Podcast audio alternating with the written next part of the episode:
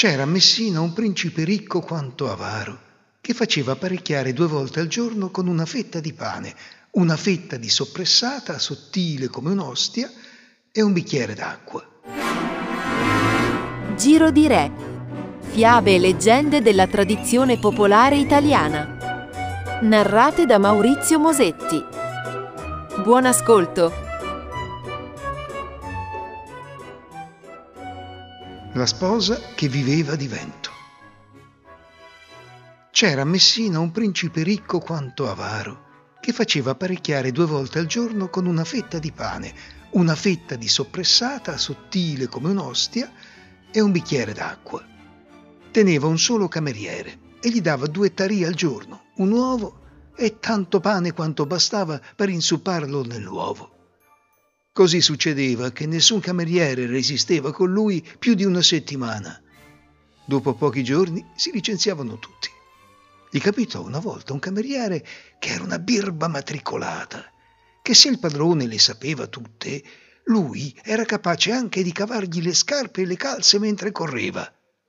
Questo cameriere, a nome Sor Giuseppe, quando vide come si mettevano le cose, andò da una carbonaia che aveva bottega vicino al palazzo, donna d'una rosa e madre d'una bella ragazza, e le disse Comare, la volete sposare vostra figlia? Volesse Dio che trovasse un bravo giovane, Sor Giuseppe, rispose la donna. E il principe come vi sembra? Il principe? E non lo sapete com'è pidocchioso? Quello, per non spendere un soldo, si farebbe cavare un occhio. Comare, se date retta a me, vi combino il matrimonio. Solo dovete dire che vostra figlia campa di vento. Sor Giuseppe andò dal principe. Signor padrone, ma vossignoria perché non si sposa? Ormai ha già i suoi annetti e il tempo passa e non torna più. Oh, tu mi vuoi morto, fece il principe. Non lo sai che per mantenere una moglie ti corrono via i quattrini come acqua? Cappelli, vesti di seta, piume, scialli, carrozze, teatri. No, Giuseppe, niente da fare. Ma non lo sa, signoria, che c'è la figlia della carbonaia, quella bella ragazza che campa di vento? E danari ne ha già, lei di per sé, e non ama né lusso né feste né teatri. Ma va? Come fa a vivere di vento? Tre volte al giorno prende un ventaglio, si fa vento e così si toglie l'appetito.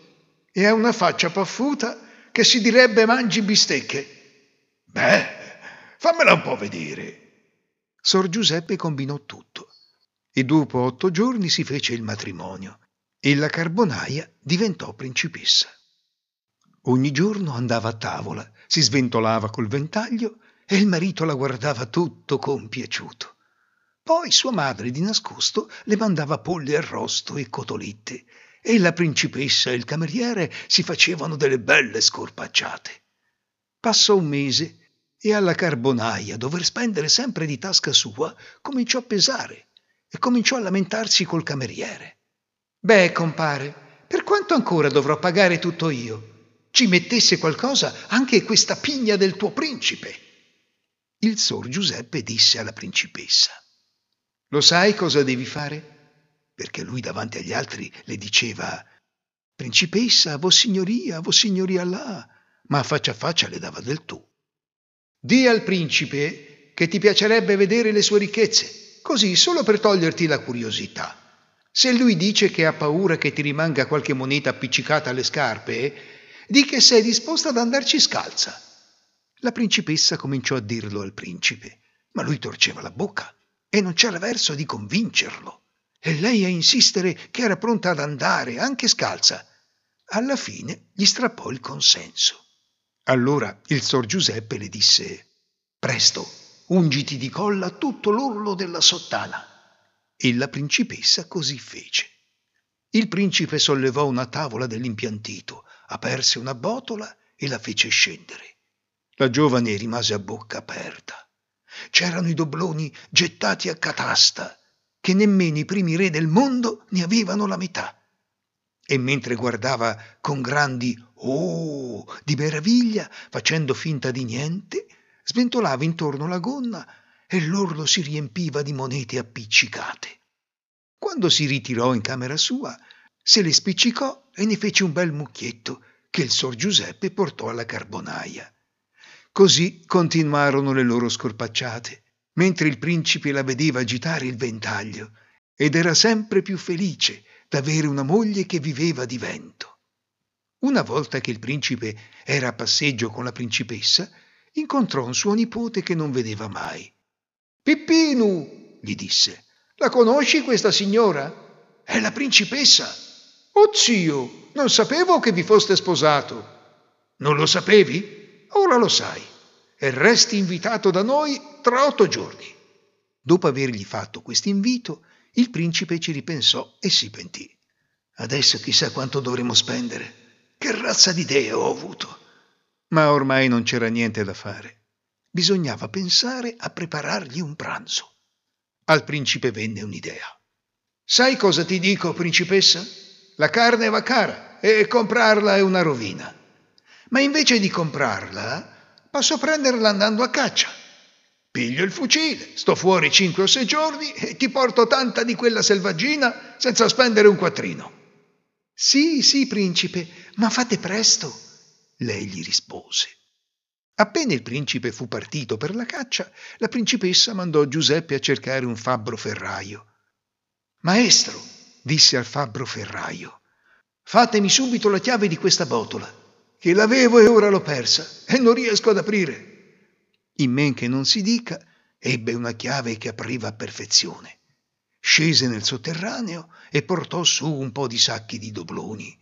Con quel mucchio di quattrini fece tappezzare tutte le stanze Fece mettere mobili, lampadari, portali, specchiere, tappeti, tutte le cose che usano nei palazzi dei principi. Perfino il guardaportone con la livrea fino ai piedi e il bastone con la palla in cima. Torna il principe. E com'è? Non era questa la mia casa? Si strofina gli occhi, si volta e torna indietro. Ma dove è andata a finire? E continua a girare avanti e indietro. Eccellenza, gli dice il guardaportone. Cosa cerca vostra eccellenza? Perché non entra? E sarebbe questa casa mia? E di chi se no? S'accomodi, eccellenza. Iii, fece il principe dandosi una manata sulla fronte. Gesù! Tutti si li ha spesi i miei quattrini, mia moglie! Entrò di corsa. Vide le scale di marmo bianco, la tappezzeria ai muri. Iii, tutti, tutti, mia moglie! Vide specchi e sottospecchi, sofà, divani, poltrone. Ih, tutti mia moglie! Arrivò in camera sua e si buttò a letto lungo disteso. Chi avete, principe? gli disse la moglie. Ih, faceva lui con un fil di voce. Tutti mia moglie! La moglie, lesta, mandò a chiamare un notaio e quattro testimoni. Venne il notaio Principe, che avete? Volete fare testamento? Dite. Tutti mia moglie. Come? Come dite? Tutti mia moglie. Volete lasciare tutto a vostra moglie? Sì, ho capito. Va bene così? Tutti mia moglie. E mentre il notaio scriveva, il principe boccheggiò ancora un paio di volte e poi morì. La principessa restò padrona assoluta e uscita dal lutto sposò il sor Giuseppe e così andò a finire che i danari dell'avaro se li mangiò lo scroccone. Giro di Re. Fiabe e leggende della tradizione popolare italiana.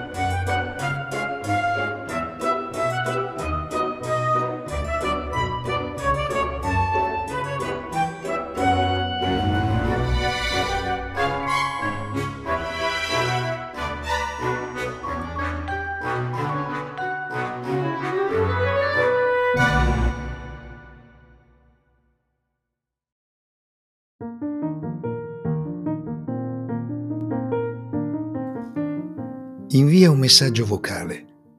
Aiutaci a far conoscere questo podcast.